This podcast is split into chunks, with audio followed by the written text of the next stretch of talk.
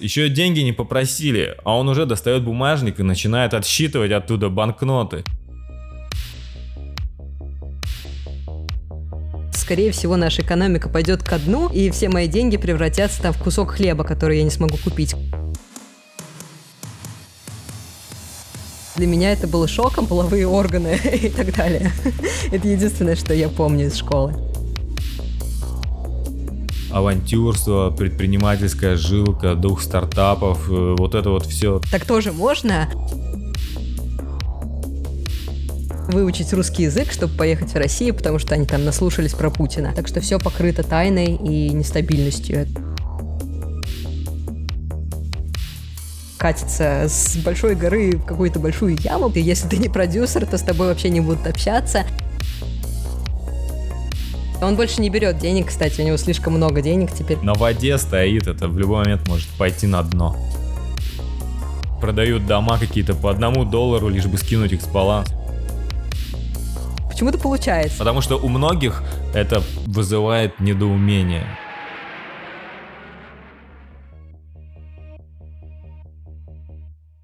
Всем привет! Меня зовут Дмитрий Сидоров, и это мой подкаст «Уехавшие». Последние 15 лет я работаю онлайн в англоязычном сегменте сети, в основном на себя, создавая и развивая собственные проекты и команды, и также имею интересный опыт работы по найму на управленческих должностях – Сейчас я развиваю IT-рекрутинговое агентство и помогаю современным IT-компаниям быстро находить лучших специалистов. Подробнее об этом я расскажу в конце выпуска. Свой подкаст «Уехавшие» я приглашаю людей разных профессий, которые покинули родину ради жизни и работы в другой стране и культуре. Мои герои делятся личным опытом и на его основе дают советы тем, кто стоит в начале своего карьерного пути, либо подумывает о существенных изменениях, Например, сменить страну проживания, сферу деятельности, открыть собственный бизнес, а может быть и все сразу. Вместе с гостями мы подробно разбираем такие темы, как образование, поиск работы, эмиграция, карьерное планирование, менталитет и культурные особенности в рабочих отношениях, а также тему личных финансов, накоплений и инвестиций. Я поддерживаю малый бизнес и предпринимательство и всегда с интересом расспрашиваю своих гостей о старте собственного дела или об идеях по его созданию. В своем подкасте я стараюсь раскрыть характеры моих героев и узнать об их мотивации и стремлениях, чтобы понять, перед каким выбором им приходилось стоять в жизни, чем именно были продиктованы их решения и что они чувствуют, оглядываясь на пройденный путь. Сейчас вы слушаете вторую часть интервью с Марией Лором, которая переехала в США и работает частным предпринимателем в сфере образования. И мы будем говорить строго по теме моего подкаста «Уехавшие» о работе, карьере и предпринимательстве в США, бизнес-хватке американцев и как их менталитет проявляется в рабочих отношениях и в том самом духе стартапов – также мы затронем важную тему накоплений и инвестиций. Маша поделится опытом своей семьи, и мы дадим несколько фундаментальных советов тем, кто только задумывается о финансовом планировании. Разумеется, Маша расскажет о своем подкасте «Кем мы стали», который делает вместе с подругой. Обязательно послушайте первую часть тоже. Из нее вы узнаете, как Мария нашла мужа в Америке и перебралась на другой континент, а также много информации о программе Work and Travel, платформе Couchsurfing и особенностях поступления на PhD в вузы США. Каждую тему мы разбираем на основе личного опыта. Когда ты готовилась уже к поездке в США, и это было по замужеству, рассматривали ты вариант, что тебя муж будет содержать, а ты просто дома только пьешь кофеек? Или ты сразу же настраивалась на работу и в какой сфере? Кофеек мне пить в любом случае пришлось, просто потому что есть период, когда меня надо было содержать, потому что мне нельзя было работать официально. Финансовая независимость всегда была очень важна, и я всегда хотела чем быстрее избавиться от денег родителей и приносить им обратно домой деньги, тем лучше. Пришлось сидеть и не работать где-то полгода, наверное. Как бы мы заранее договорились, что я домохозяйкой не буду, потому что это просто это какой-то бред лично для меня. Для меня всегда карьера была важна и до сих пор важна. Это одна из сфер, в которой мне очень хочется развить себя и, опять же, стать финансово независимой и карьерно независимой тоже. Про какую-то определенную профессию я вообще, если честно, не знала. Я филолог по образованию, и как бы у филолога нет как таковой профессии, и выбирать соответственную профессию тоже нужно было. Я решила начать все-таки с репетиторства. Во-первых, потому что мне это всегда нравилось. Во-вторых, потому что у меня довольно хорошо получалось, у меня был опыт работы. И в-третьих, потому что я в примере своего мужа увидела тот самый успех, к которому я хотела, к которому я стремилась. То есть э, достаточно денег, э, классная работа интересная, достаточно времени на путешествия и много других каких-то плюсов, типа ненормированного рабочего дня. Я выбрала то, в чем я сильна, и в то, в чем я действительно смогу пробиться в короткий промежуток времени. А ты рассматривала преподавание сразу на английском языке или ты думала о том, чтобы преподавать на русском? Ведь в США много русскоязычных людей. Таких людей мало, таких людей нужно поискать. Поэтому изначально преподавание планировалось на английском. Начинал я, понятное дело, с русского языка, но я преподавала русский иностранцам. Иногда я преподавала английский русскоязычным. Тебе во многом в этой карьере помогал муж, да, который как раз-таки работает репетитором? Да, да, да. Он меня был что-то вроде ментора, который рассказал все, как делается, и заставил буквально, настоял на том, чтобы я поднимала свои ставки, настоял на том, чтобы я брала какие-то новые предметы, помог мне утвердить себя как профессионала, прежде всего в моем собственном представлении. То есть я не верила, что я могу это делать, но он мне помог поверить в это и показать, что да, я действительно этого могу. Его пример классный, очень-очень успешный репетитор, я бы сказала. То есть он преподает очень богатым людям. Я никогда не видела такого примера, что репетиторство может быть, в принципе, прибыльным, как карьерный путь, который я могла бы развить до каких-то небывалых высот. А он мне показал именно этот путь. Поддержка близких — это, конечно же, безусловно важно, особенно когда ты начинаешь что-то новое. Как в самом начале ты искала первых клиентов? Где ты их брала и как ты развивала это на старт? Монополический такой сайт, который захватил все-все другие сайты. И если ты ищешь репетиторов, ты все равно приходишь на этот сайт. Все репетиторы на этом сайте, и все ученики приходят на этот сайт. Проблема с этим сайтом в том, что они берут огромный процент. Они начинают с 40% за час, заканчивают 25%. Ого. Да, и считай за час. Это то есть не разово, там, типа, я тебе нашел ученика, вот тебе ученик, ты мне платишь а каждый час. Это первый источник. Второй — это мой муж, так как у него ставка гораздо выше, чем у меня, и особенно поначалу была в несколько раз выше. Он мне давал парочку учеников. Самый первый мой ученик пришел именно от него. Я там за какие-то условные деньги пыталась научиться, как преподавать геометрию. Потом постепенно, постепенно с сайта приходили люди, постепенно какие-то люди рассказывали другим людям обо мне. Поток учеников постоянно приходит, уходит. Он такой, знаешь, очень флюидный. Угу. То есть кому-то я нужна на неделю, кому-то я нужна на месяц. Но по отзывам все равно со временем все больше приходит, если ты хорошо себе зарекомендуешь, верно? Да, да, да. И на сайте, например, на этом его плюс в том, что все часы аккумулируются, и звездочки, всякие ревью, отзывы, это все там. И, то есть по сравнению с теми, кто новенький на сайте, у меня довольно много отзывов сейчас там. Я знаю, что ты преподаешь очень много разных совершенно предметов, и это меня удивило. Расскажи, как так сложилось, с чего ты начинала, и как ты пришла к тому, что ты преподаешь разные предметы? Я начинала с русского, с английского. Потом поняла, что да, если я хочу больше учеников, если я хочу больше зарабатывать, то есть какой-то лимит, которого я могу достичь, если я преподаю чисто русский и английский. Мне пришлось постепенно перебираться на математику, то есть какие-то начальные уровни математики, типа алгебры, не знаю, 6, 7, 8 класса, и потом постепенно переходить уже на старшие классы. А когда ты преподаешь математику, тебя, соответственно, очень часто спрашивают, ой, а физику ты знаешь, а химию ты знаешь, а биологию? И ты такой, да, знаю. И потом идешь, э, доучиваешь. Какая-то база знаний у меня была, ее просто нужно было обновить и на самом деле выучить заново на другом языке, потому что тут преподают математику по-другому, а, и термины, соответственно, другие, потому что другой язык. У нас абсолютно другая математика, абсолютно другая физика. Но это забавно, конечно, как ты сказала, абсолютно другая математика и физика, ведь это же как раз-таки такие точные науки, которые объединяют всех. Они, например, делят столбиком совсем по-другому. То есть он какой-то такой слева направо столбик, и нужно цифры в другое место списать. В общем, это очень странно, и, считай, нужно учиться делить столбиком заново. И для меня это было шоком, потому что когда я первый раз показала, ну, типа, деление, на меня так посмотрел ученик, такой, что это вообще происходит здесь? А, как оказалось, я просто делю неправильно. А расскажи о своих учениках. Кто они? Это кто-то готовится к поступлению в колледж или подтягивает школьную программу?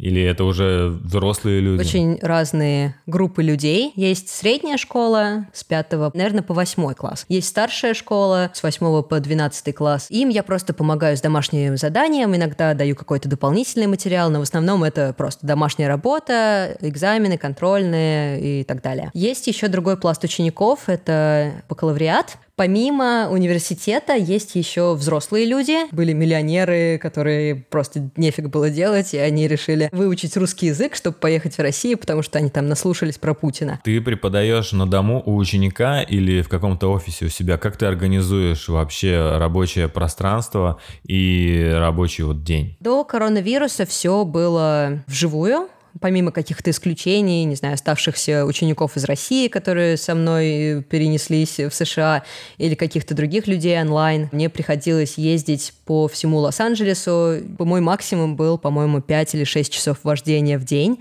А, тогда у меня было часов 8, наверное, работы, и, соответственно, между учениками мне нужно было просто абсолютно разные части Лос-Анджелеса передвигаться.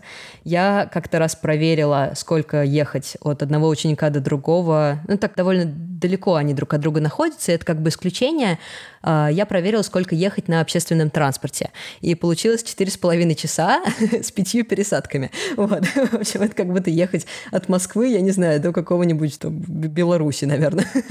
ну, в общем, очень далеко. Большинство людей, да, предпочитают все-таки работу офлайн, а, но сейчас из-за коронавируса почти все переместились в онлайн на последние где-то месяца 3-4, и почти никто не ушел. Подробнее о своем experience е с онлайн и, быть может, мысли о том, чтобы почти полностью перейти на него, как раз-таки с точки зрения экономии времени. Да, с экономией времени было бы, конечно, здорово перейти на онлайн, но, опять же, проблема в том, что тогда мой круг клиентов сильно сужается, потому что не все все-таки будут готовы перейти конкретно на онлайн. Я бы, наверное, сама выбрала какой-то такой микс. Я бы выбрала тех учеников, с которыми мне прикольно ездить к ним домой, а с теми, кому мне лень ездить, с ними занималась бы онлайн. Или, например, когда, например, я преподаю в одном районе, все другие люди из других районов были бы онлайн, а эти люди были бы офлайн. Вот, было бы тоже классно. Но, опять же, мне кажется, и таким образом я могу потерять очень многих других, очень многих людей, просто потому что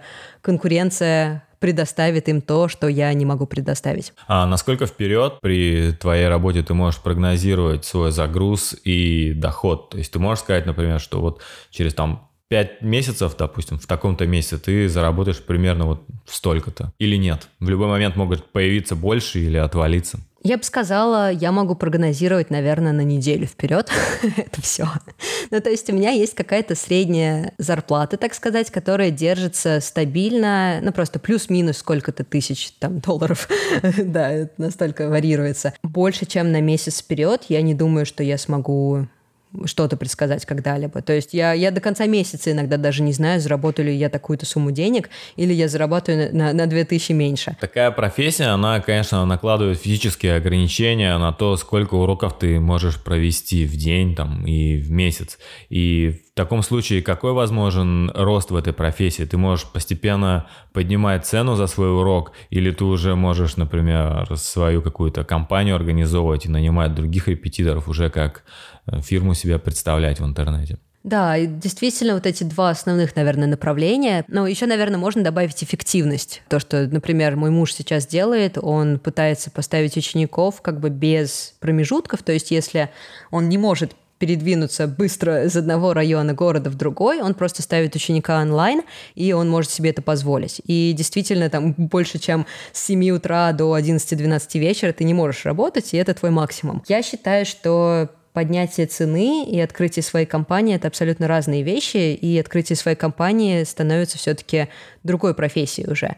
Поднятие цены действительно возможно, и границы вот этого поднятия цены, они довольно высоко стоят, особенно для Лос-Анджелеса и для больших богатых городов США. Сориентируем слушателей по вилке как раз вот, например, с чего ты начинала, и вот ты говоришь, что муж у тебя топовый репетитор, сколько может быть стоить его час, и сколько на старте можно получать? На старте в Лос-Анджелесе, по крайней мере, где-то средняя цена 30-50 долларов, наверное, в час. Это прям старт-старт то есть начинающая. Понятное дело, в какой-нибудь деревне, может быть, будут брать и 15 долларов в час. Начинала я где-то с 50 в час. Угу.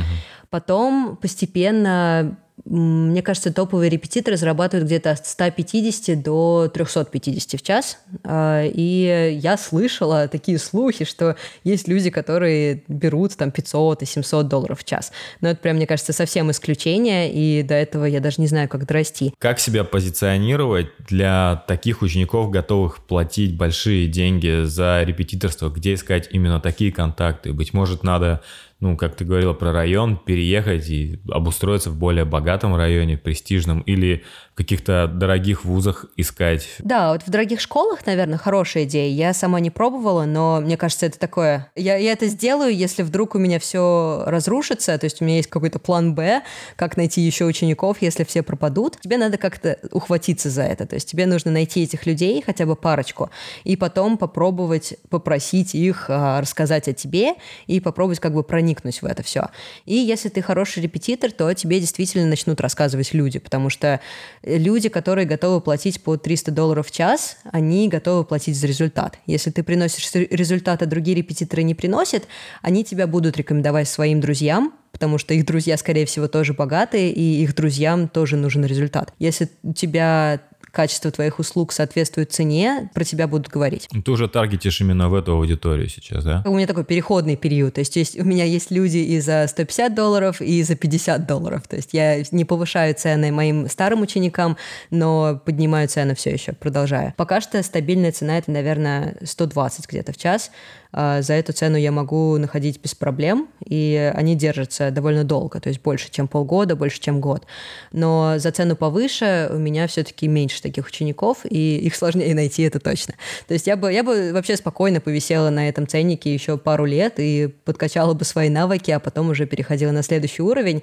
И я бы, наверное, на этот уровень тоже не пришла бы за лет за пять, если бы не мой муж, и если бы он мне не сказал, ты это можешь, и ты этого достойна. Я такая, ну ладно, я попробую попробую, давай посмотрим. А были ли пробы или мысли привлекать клиентов через соцсети, например, через Facebook? Или ты в основном пользуешься вот этим сайтом-монополистом сейчас? Опять же, это такой план Б, знаешь, развивать соцсети, развивать свой личный бренд в соцсетях как репетитора. Действительно можно расширить какое-то свое поле э, зрения и привнести кучу других учеников, но пока что я на том уровне, где, мне кажется, мне надо подкачать свои предметы сначала. Все это занимает очень много времени, и не факт, что принесет результаты. Вот это самое главное. То есть я не знаю, выстрелит ли это, знаешь. То, что я делаю сейчас, работает пока что. И пока оно работает, я буду бить в эту точку. Потом, если это не будет работать, я уже попробую что-то другое. У меня такая позиция. Скорее всего, люди, которые придут на бесплатные вещи в интернете, это не моя целевая аудитория, потому что люди, которым я преподаю, они готовы платить, и они на бесплатное просто даже смотреть не будут. Ты часто упоминала про большой опыт своего мужа в этой сфере, и я думаю, вы наверняка вместе обсуждали возможности создания какого-то совместного бизнеса в сфере вот, образования. Может быть, создать какой-то продукт или что-то в таком духе. Было ли это? Для меня сейчас это видится как ступень вправо или влево. То есть ты уходишь в абсолютно другую карьеру, потому что когда ты создаешь свою школу образования, там репетиторский какой-то продукт с пятью наемными преподавателями, это уже не репетиторство, это скорее бизнес, который тебе нужно вести. То есть ты переходишь на позицию менеджера. Если мы начнем нанимать сотрудников, мы будем заниматься маркетингом, мы будем заниматься каким-то вот таким менеджингом э, сотрудников, мы будем искать сотрудников, то есть мы будем преподавать им, а не те предметы, которые мы действительно любим. И не, мы не будем уже делать то, что мы хотим и то, что мы любим делать. Как резюме, я понимаю, что вас зажигает вот само преподавание, и вам обоим нравится это делать. А я еще хотел тебя спросить про такую идею дифференциации бизнеса. Это онлайн-курсы, например, на Udemy или Coursera, когда ты записываешь серию видеоуроков, разбираешь какой-то предмет и выкладываешь в онлайн, люди покупают доступ за деньги, как абонентская плата или весь курс, например, за определенную фиксированную стоимость. И таким образом, если ты постепенно будешь, например, в течение своей репетиторской деятельности, допустим, 10% своего рабочего времени уделять созданию такого контента, то, допустим, в течение там двух-трех лет ты уже накопишь довольно большую базу таких обучающих видео, которые смогут приносить тебе такой постоянный какой-то дополнительный источник дохода. Что ты думаешь об этом? И Планировали ли вы это сделать вместе с мужем или, быть может, ты одна? И как раз-таки раскручивать себя в соцсетях можно э, не только как э, преподавателя one-on-one онлайн или приличная встреча, но также и дополнительно вот эти курсы, что вот тут есть курсы, а вот тут вы можете со мной пообщаться онлайн, а тут я могу к вам приехать, например, если вы в LA, и провести занятия лично. То есть как бы при этом из каждого бизнеса ты можешь, из каждого вида бизнеса ты можешь дополнительно продавать другое, то есть так расширить воронку продаж и Туда будут попадать люди, заинтересованные в разных продуктах, и у них будет выбор. То есть они могут или урок с тобой купить, или купить твой курс. Или, допустим, человек купил твой курс, а потом он хочет, ты ему понравилось в видео, и он готов, в принципе, встретиться с тобой в LA а и купить у тебя урок лично. То есть ты так можешь дополнительно делать апселлы и кросселлы. Такая идея, я уверена, возникала просто у каждого второго преподавателя, да, который хочет расширить свою воронку продаж. Но проблема, во-первых, в качестве материала, который займет очень много времени. Во-вторых, проблема именно в маркетинге и продвижении, потому что сейчас без этого никуда. И я, если честно, терпеть не могу маркетинг и продвижение и продвигать личные сети, какие-то такие, а, вот этот личный брендинг. Даже одна мысль об этом меня просто вызывает ужас ужас какой-то. И мне лично не нравится это делать, то есть мне, скорее всего, придется нанять какого-то человека, который мне бы помог. И, в общем, вот это все складывается в очень много усилий, вложенных в какой-то продукт, который я не факт, что смогу вывести на тот уровень, о котором ты говоришь. Это во-первых. Во-вторых, это было бы круто сделать, если бы я сама получала от этого удовольствие. Что на самом деле, мне кажется, ключевой момент здесь. То есть, если мне это нравится, если мне в кайф снимать видео, обучающие, потом их выкладывать или редактировать, то почему бы и нет? Даже если это провалится, я наслаждаюсь в процессе.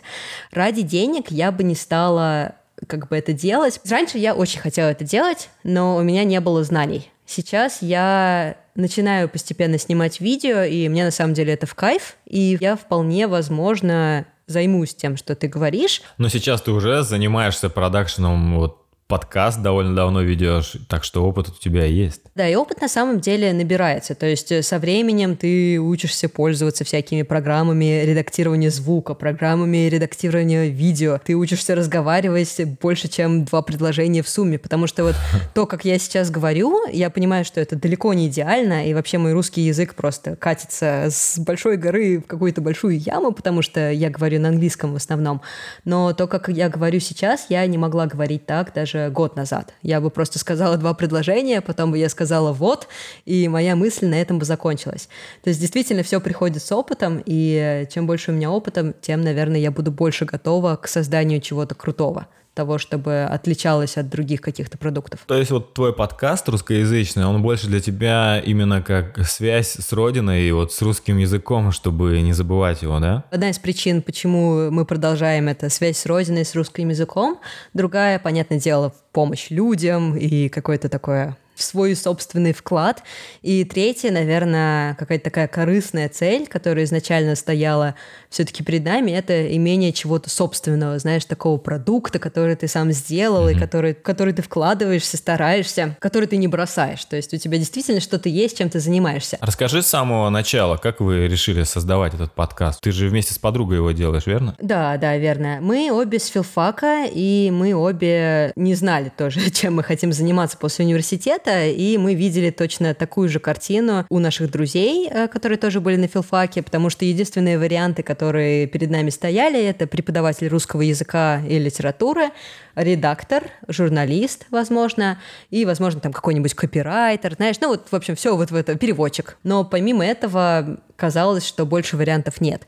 Когда мы закончили универ, окончили, видимо, надо говорить, раз я филолог, а, и поступили, переехали, начали искать работу, а, мы поняли, что года через два после окончания вуза наши друзья, очень многие нашли какие-то супер прикольные профессии и какие-то интересные вещи у них произошли в жизни. И нам захотелось показать студентам и будущим выпускникам, будущим студентам, что вот, смотрите, это тоже вариант, так тоже можно. То есть у вас есть какие-то, какой-то выбор. То есть, возможно, люди, которые слушают наш подкаст, они видят, что, о, оказывается, вот этот человек с довольно похожим бэкграундом, как у меня, он выбрался и смог сделать то-то и то-то. Возможно, у меня тоже получится.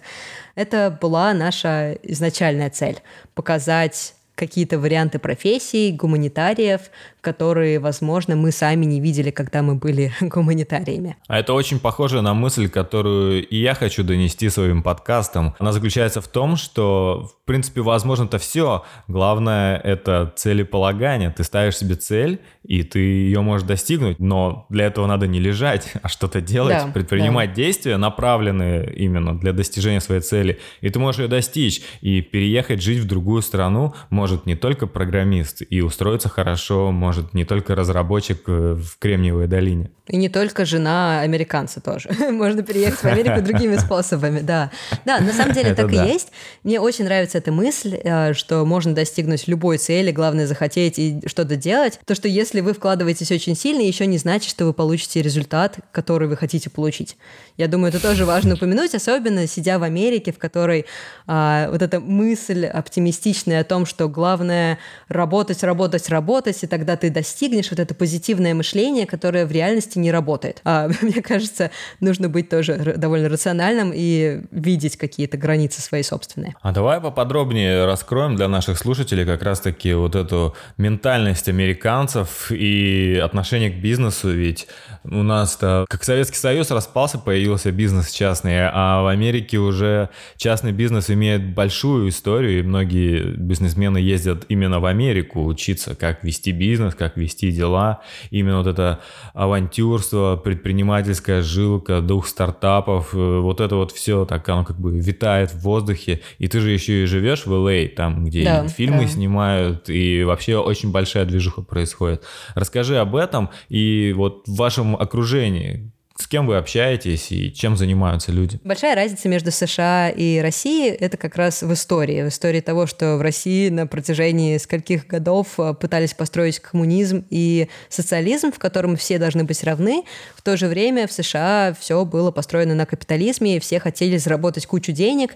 И вот эта американская мечта о домике, о трех машинах, детях и собачке, и еще вот этой вот э, газоне перед домом, она всегда была там. Американцы всегда знали, что если я буду работать, я смогу заработать на какой-то средний уровень жизни, а если я буду работать еще сильнее, то, возможно, я смогу создать какой-то классный стартап и получить э, миллиард долларов. То есть вот это вот движение вперед к богатству, оно поддерживается везде. Вот эта культура стартапов, я думаю, поддержана в основном оптимизмом о будущем, знаниями о том, что, в принципе, экономика США довольно стабильная, и что в будущем, возможно, все будет лучше, э, она как-то, наверное, помогает все-таки и инвестировать, и сохранять деньги, и пытаться открыть стартап тоже. Помимо истории, это еще и окружение тебя. Если вокруг тебя все это делают, то ты, соответственно, тоже пойдешь и попробуешь это делать. В-третьих, это все-таки а, возможности, которые дает государство, потому что здесь открыть свой собственный бизнес, мне кажется, в разы проще, чем в России.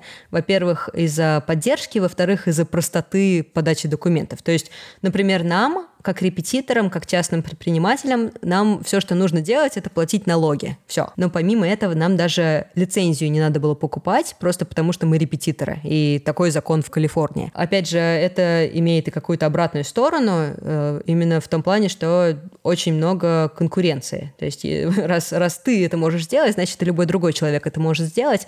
И, соответственно, уровень твоего продукта должен быть гораздо выше, чем других людей, или уровень твоего продвижения должен быть выше, выше, чтобы ты хоть чего-то мог достичь. В то же время, если ты приедешь в США, скопируешь пять идей, которых в России еще нет, привезешь в Россию, возможно, одна из них сработает. И в Силиконовой долине, да, есть такая идея, что стартап — это самая вообще, это цель жизни, это то, к чему надо стремиться, нужно искать инвесторов, и твоя идея обязательно свершится. Инвесторы как раз-таки ищут фаундеров вот с такими э, горящими глазами, а, и главное же просто инвестировать во много проектов, потому что статистика статистика не на стороне, конечно же, авторов стартапов. 90% или даже больше проваливаются. Но вот есть еще такая очень интересная тема про стартапы, что они нужны экономике просто для того, чтобы вливать деньги. Потому что если государство просто напечатает бумагу и будет раздавать, людям деньги моментально будут обесцениваться. А так-то, если ты через фонды вливаешь в стартапы, то как будто вот стартапы это что-то важное делают. Они вот, как, например, фигуры типа Илона Маска раскручивают. А на самом деле все же это просто, ну, раздутый такой пузырь неимоверный. И потом, конечно же, большинство стартапов прогорает. А деньги просто попадают в экономику, и потом все эти айтишники, они снимают квартиры, покупают яхты, создают рабочие места и для других людей. Да, да, но на самом деле, да, и чем больше таких маленьких компаний, тем лучше, мне кажется, работает экономика, просто потому что больше мест, где люди могут потратить свои деньги, и больше мест, где они могут эти деньги заработать, чтобы потом их опять потратить. Но сейчас весь мир так подсажен на этот консумизм, на это потребительство, что вот экономисты все очень сильно обеспокоены тем, что пока люди сидят в карантине, они очень сильно копят. И да. накопление, вот я смотрел статистику накопления вот за время карантина на счетах очень сильно возросли, что у американцев, что у жителей Евросоюза, и непонятно, когда они начнут тратить, потому что именно когда тратят, это двигает экономику. Я вот тут забавную историю расскажу. Когда я был на Таймс-сквер в Нью-Йорке, я попал вот на такое уличное представление, когда ребята там собирают толпу, музыка играет, они там что-то начинают, в общем, изображать, кривляться, выстраивать в ряд людей. И вот, допустим, американец еще деньги не попросили, а он уже достает бумажник и начинает отсчитывать оттуда банк банкноты. И я вот глядя на это, я как раз вот проникся и прочувствовал этот менталитет, что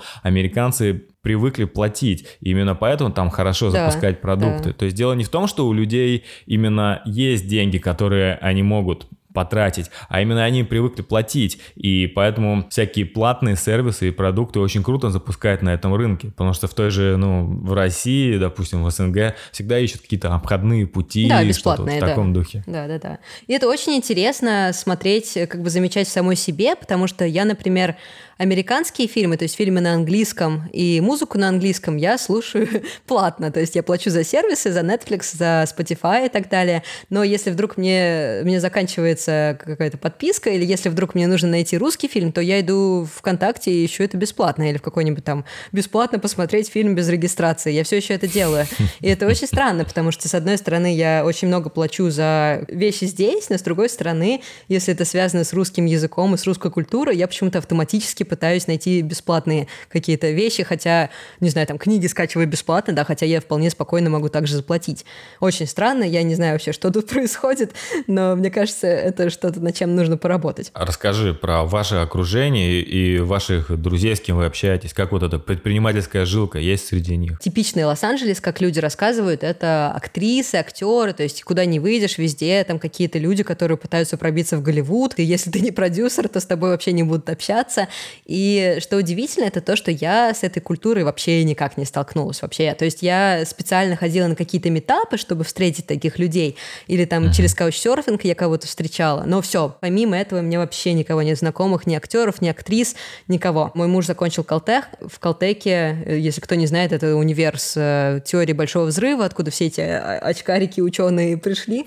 А, и он считается довольно технически научно направленным университетом, и все люди, которые уходят оттуда они уходят в науку или в какие-то такие стартапы. И, соответственно, очень много друзей наших прям оттуда или как-то связаны с Калтеком, и все они такие ученые, так как у нас нормированный рабочий день, нам и друзья тоже такие попадаются, у которых какие-то странные работы, и они могут прийти к нам домой, и мы можем сидеть и играть в настольные игры там по 5 часов с 9 утра до там 4 вечера. Про карьеризм, американскую мечту и вот то, что а, многие американцы работают иногда на двух, даже на трех работах и работают действительно очень по многу, а на самом деле накоплений у них не так уж и много. У большинства американцев, вот я специально гуглил даже статистику перед этим, 58% американцев написано меньше тысячи имеют сбережений, что-то вот uh-huh, в таком духе. Uh-huh. То есть у них до банкротства разрыв где-то два, может быть, дохода месячных. Да, и если да. американец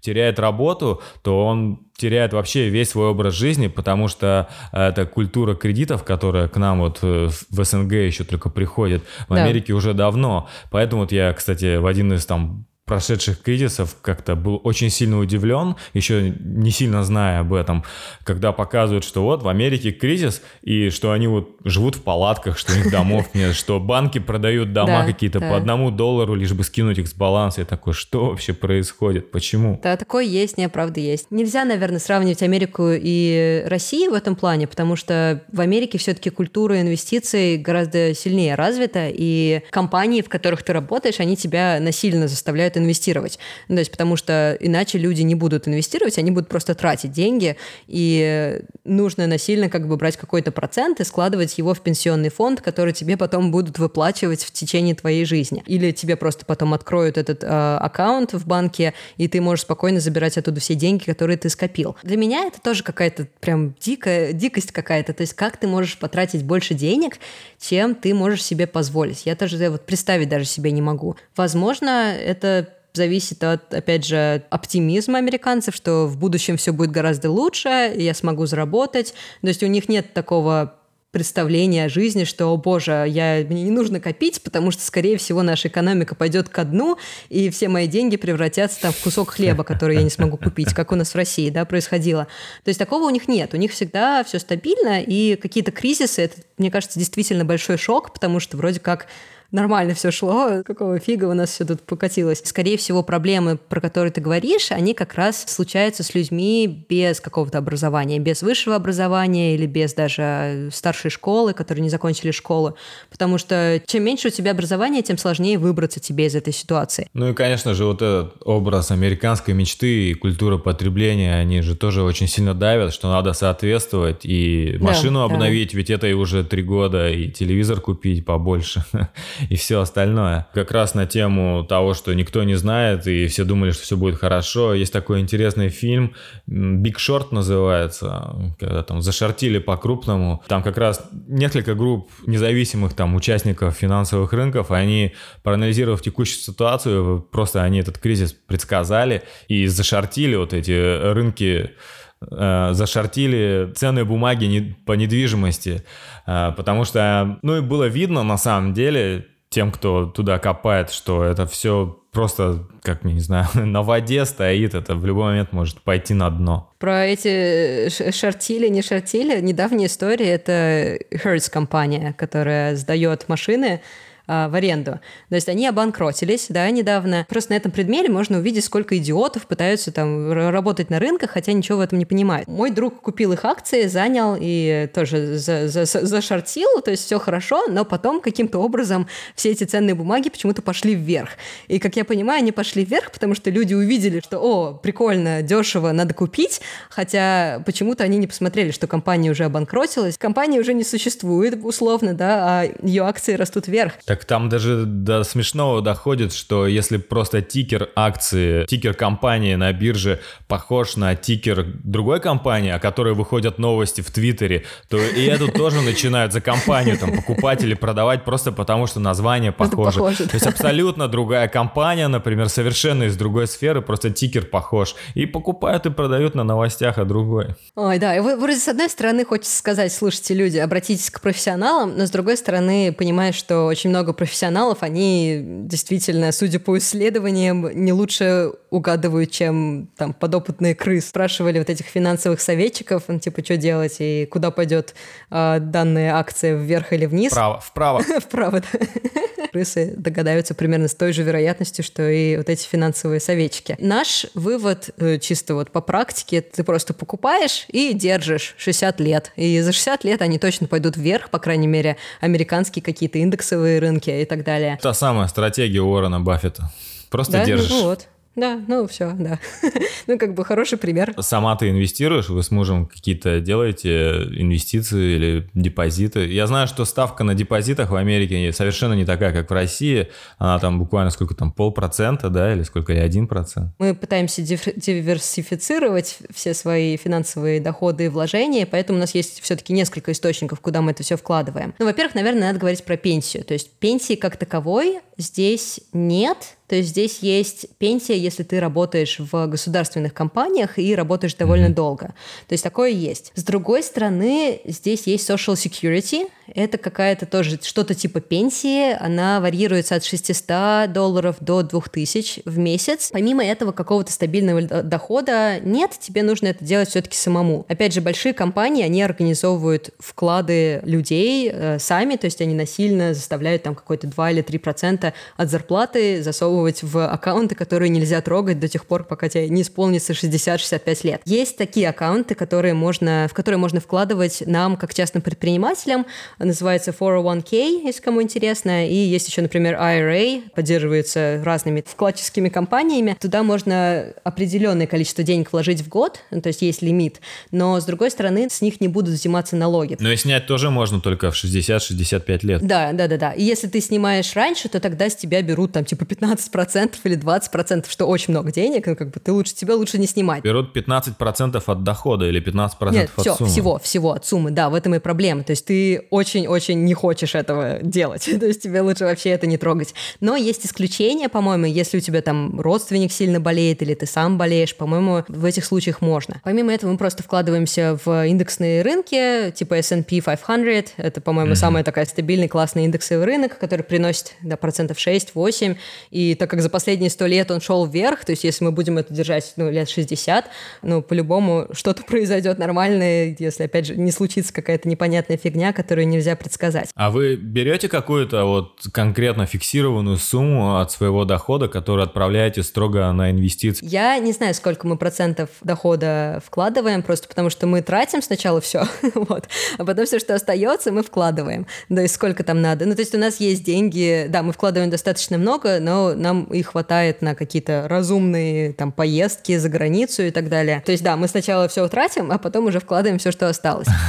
По сравнению с тем, сколько мы зарабатываем, мы довольно много все-таки откладываем. Я даже не знаю, смогла бы я догадаться, сколько мы откладываем, но я бы сказала где-то от 8 до, наверное, 40-50% мы вкладываем. Чтобы контролить это все видеть, там, статистику смотреть, как многие любят, какое-нибудь приложение или там табличка в Excel домашняя, что-нибудь такое есть? У меня есть табличка доходов чисто у меня, но мне это нужно чисто, знаешь, для поддержания своего эго, чтобы посмотреть вообще, что происходит и как я расту. Я пыталась вести какие-то расчеты своего дохода, просто я с ума сошла, я пыталась вести это недели две, и мне просто ужасно это надоело, и, короче, я перестала это делать.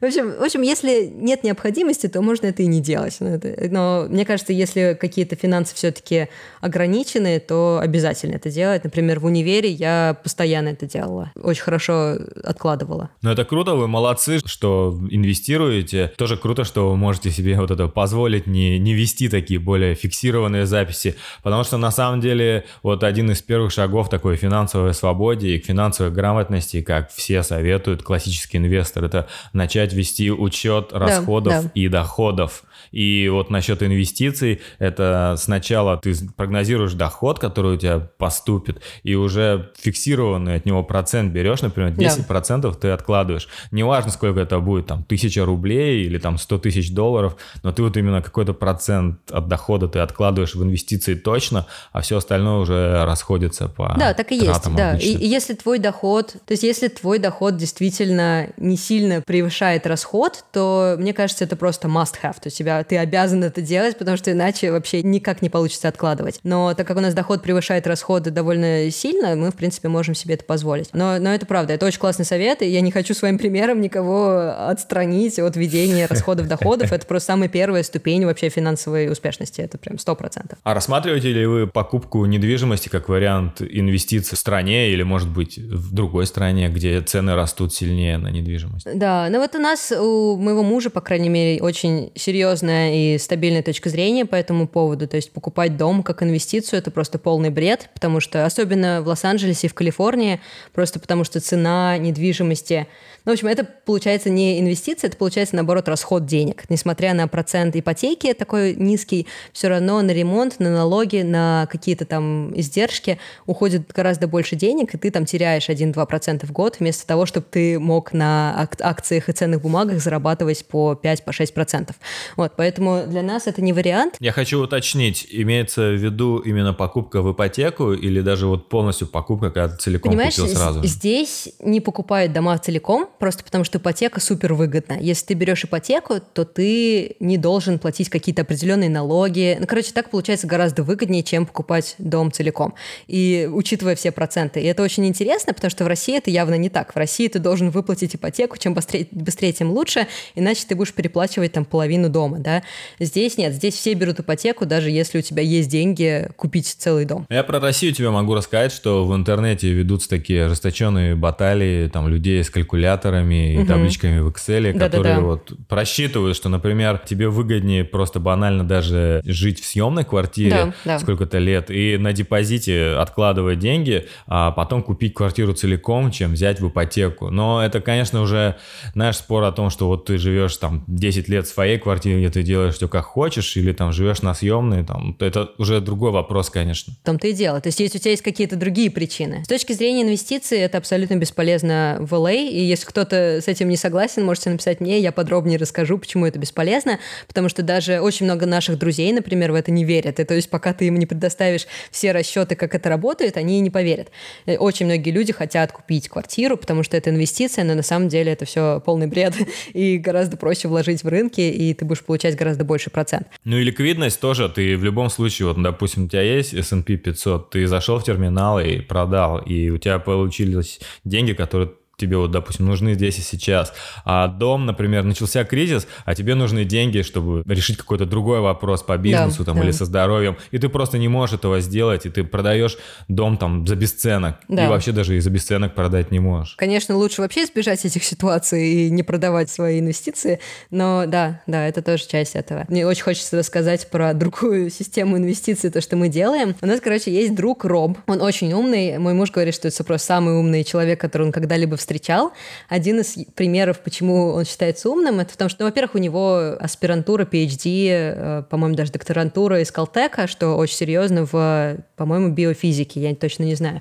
Пока он учился в аспирантуре, как, может быть, кто-то знает, вам нужно очень много платить денег, ты вообще не зарабатываешь. Ну, то есть примерно так же происходит э, такой же как бы доход, как и аспирантура в России, то есть вообще какие-то копейки. И что он делал, это было где-то лет 15-20 30, может быть, назад, он набирал очень много карт разных и перекладывал просто деньги с карты на карту, и таким образом какие-то проценты он как-то получал просто с перебрасывания денег с карты на карту. И он таким образом зарабатывал где-то 1070-80 в год, что реально такой классный, выше, выше среднего доход. Это какие-то бонусные программы он использовал? Точно не знаю, как это происходило, но из-за того, что он умел рассчитывать какие-то маленькие детали, у него получалось вот так очень хорошо зарабатывать. Что он сделал? у него, короче, спросили вопрос, типа, какой у вас доход у household? And household — это типа мама, папа, ребенок, ну, короче, семья. Вот. А так как там есть э, слово «house», в Caltech е «house» — это часть общежития, то есть какой-то такой большой дом, с определенными людьми, у них там есть несколько таких групп mm-hmm. домов, и знаешь, как Гриффиндор в, в Гарри Поттере, подобное.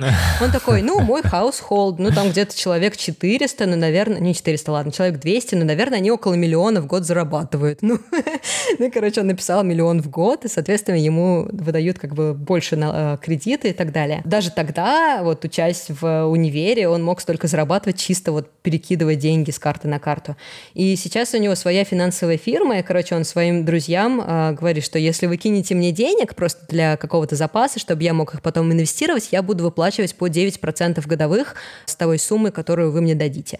Вот. И как бы 9% это гораздо выше, чем любые другие инвестиции, и мне кажется, это гораздо круче даже, чем S&P 500. Так что у нас есть какие-то другие варианты, может быть, немножко более рискованные, но, в принципе, приносящие хороший доход. Прикольно, прикольно, хороший робот. Я думаю, слушай, в комментариях могут попросить контакты этого робота. Да, не, он больше больше не берет денег, кстати, у него слишком много денег теперь, поэтому... Спасибо, Маша, что нашла время для этого очень объемного интервью во время своего роад-трипа по США. Желаю тебе очень ярких впечатлений и узнать и увидеть страну по-новому. Классно, спасибо огромное за то, что пригласил. Мне очень было здорово. Спасибо за классные вопросы. Отлично, услышим друг друга в подкастах друг друга.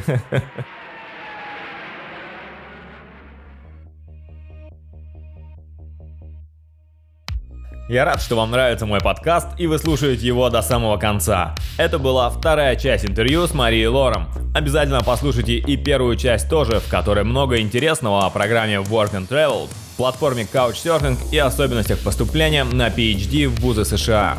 Я беру интервью у представителей совершенно разных профессий, которые строят карьеру и бизнес в эмиграции по всему свету. И если вам нравится мой подкаст, вы можете помочь мне сделать его еще лучше, рассказав о нем своим друзьям в сторис в Инстаграме, в Телеграм-канале, Твиттере или в тематических группах на Фейсбуке и ВКонтакте. Также важны оценки и отзывы в Apple подкастах и на других платформах. Благодаря этому я смогу находить интересных гостей и делать выпуски чаще. Заходите в Инстаграм уехавших, чтобы увидеть моих гостей и пообщаться в комментариях. И обязательно подписывайтесь на канал в Телеграме, где очень удобно получать уведомления, а также дополнительные материалы и эксклюзив. Я веду IT-рекрутинговое агентство и благодаря опыту, личному нетворкингу и пониманию технологий помогаю современным IT-компаниям быстро находить специалистов, предоставляя релевантных кандидатов в первую неделю работы. Гарантия замены на период испытательного срока и отсутствие предоплаты помогли нам завоевать лояльность клиентов на годы, и мы всегда рады новым контактам. Мы фокусируемся на специалистах от среднего уровня до высших управленцев и помимо программистов находим продуктов, проектов, технических директоров, маркетологов и специалистов по развитию бизнеса, а основной спрос у нас, конечно же, на разработчиков уровня middle и выше. После первого обращения почти все становятся нашими постоянными клиентами. По вопросам найма пишите в личные сообщения, все ссылки в описании. Чумовые синты в этом выпуске в стиле 80-х от Антона Торикос, который любезно предоставил свою музыку. А звукорежиссер выпуска Михаил Симашко превращает подкаст «Уехавшие» в усладу для вашего слуха. Автор и ведущий Дмитрий Сидоров.